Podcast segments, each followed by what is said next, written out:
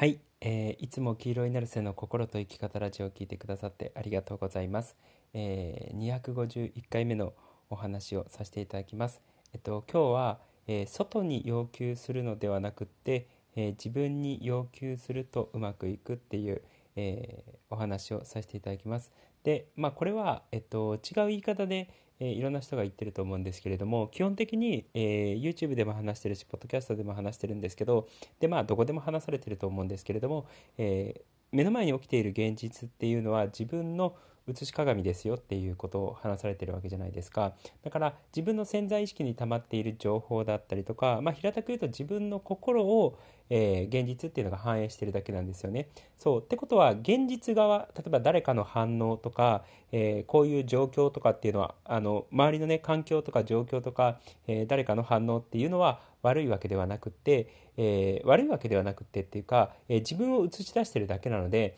結果的に変えようとするべきものっていうのは、えー、外部の相手とか状況ではなくて自分の中を変えようとする必要が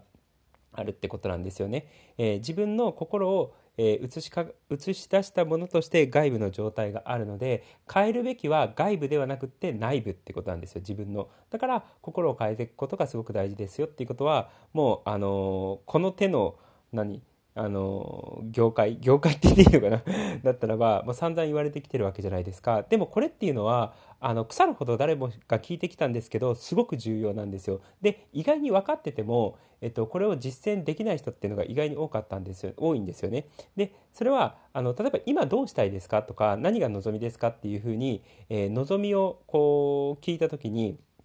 えー、外部のことがどうなった方がどうなってほしいとかっていうふうに、えー、言う人がいるんですよね。でもちろんあのそれを望んじゃいけないっていうわけではないんですけれども重要なのはやっぱり自分なんですよ。えー、結果的に外が変わるのは自分が変わった結果でしかないので、え変えていくべきはやっぱ自分なんですよね。でこれはよく言われてる自己啓発の世界でよく言われてるのがそもそも、え外の人間を変えようとしたりだったりとか外の状況を変えようとしたりだったりとかしたとしても自分とは全く違ううものなわけじゃないですか。自分でコントロールできない領域だなわけじゃないですか、えー A さん B さんであったとしても自分ではコントロあの自分自身ではコントロールできない存在なわけだし、えー、周りの環境とか状況っていうのも、えー、自分ではコントロールできないものだと思うんですよ。そうだから周りの人とか、えー、周りの状況っていうのは自分ではコントロールできないけど唯一えコントロールできる、え変えることができるといったらやっぱり自分の考え方とか自分の状態とか自分の捉え方とかっていう自分自身をね、え変えていくのが一番簡単なんですよ。当たり前なんですけれどもね。そう。だから、えー、外のものっていうのは、えー、変えることがなかなかできないんだけれども一番簡単に変えることができるのは自分ですよっていう、えー、ことなんですよね。で僕の話で言うと、えそもそも、え自分が変わるっていうことは外部が変わることとイコールなのでなぜならば自分が変わることは、え何？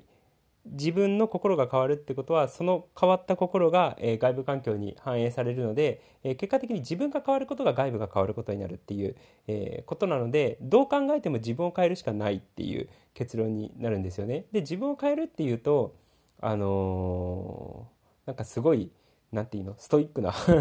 発想に聞こえるのかもしれないんですけれどもというよりは、えー、今まあいろいろ目の前の現実だったりとかあるのかもしれないんだけれども、えー、今自分はどういう、えー、ことを望んでいるのかそのどういう例えば精神状態でいつも痛いのかなとかあの自分はどうしたいのかなっていう自分の、え、価値観だったりとか望みに、え、フォーカスするんですよね。要は外部の人だったりとか外部の環境っていうのが全く関係ない、え、自分だけの、え、なんつうの望みというか、えー、状態のことに対して、え、望みを言うっていうことなんですよ。例えば僕の場合で言うとあの外に対しての外の人に対しての不満だったりとかではなくってとか、えー、周りの環境に対しての不満ではなくって自分がこういう一日を過ごしたいなって思っている。でこういう気持ちでいつも過ごしこういう一日を過ごしたいっていう自分の理想みたいのがあるんですよ。でそういうふうに自分に要求するってことですよね。そう。あのこんな自分でありたいとか、えー、こんな気持ちをいつも持ってたいとか、えー、こんな、えー、気持ちで人に接したいとか、えこんな風に私は一日一日を生きたいとか、えそういう風に自分に要求していくんですよね。でそうなってくると、あの例えば分かりやすく言うとえー、人にとらわれている人、えー、執着しちゃったりとか人にとらわれている人がいてあの人がこうなってくれたらいいなああなってくれたらいいなっていうことは思ったりとかするんですけれどもただ、えっと、前にもなんかポッドキャストとか YouTube で話したと思うんですけれどもそういうふうに人に執着している状態っていうのは何かにとらわれちゃってるので、えっと、心が不自由になっちゃってるんですよね。でそういう人に対していやでもあなたが求めてたのってもともと自由に生きたかったんじゃないの？っていうことを聞いて、えっと、でもそういうふうに人にとらわれてたりだったりとかあの人ががいるから私が幸せとかあの人がこうしてくれたら私が幸せってことは、えー、その人によって私の幸せが左右されちゃうわけだからそれ不自由じゃないっていう話を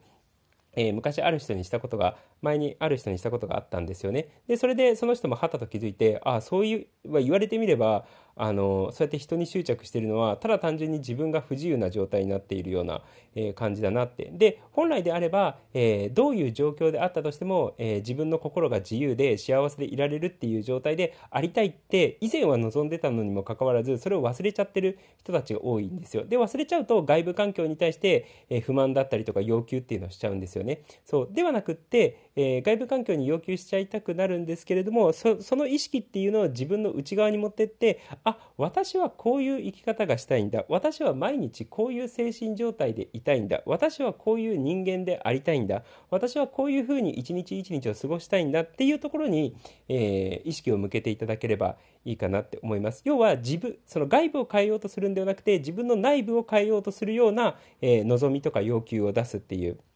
ことですよね。で結果的に自分の内側が変わってって、えー、自分の、えー、精神状態もしくは考え方生き方えー、っていうのが変わってくると自然と、えー、外部環境が良くなっていったりだったりとか周りの状況が良くなっていったりとかするっていうことなんですよね。それは自分の心が良くなると、えー、それがその良くなった心の状態が外に反映されるだけっていうことなんですよ。そうだから結果的に、えー外に要求するのではなくて自分の内側に要求して自分がどうありたいのかどんな、えー、人でありたいのかっていうところにね要求するとすごくいいかなって、えー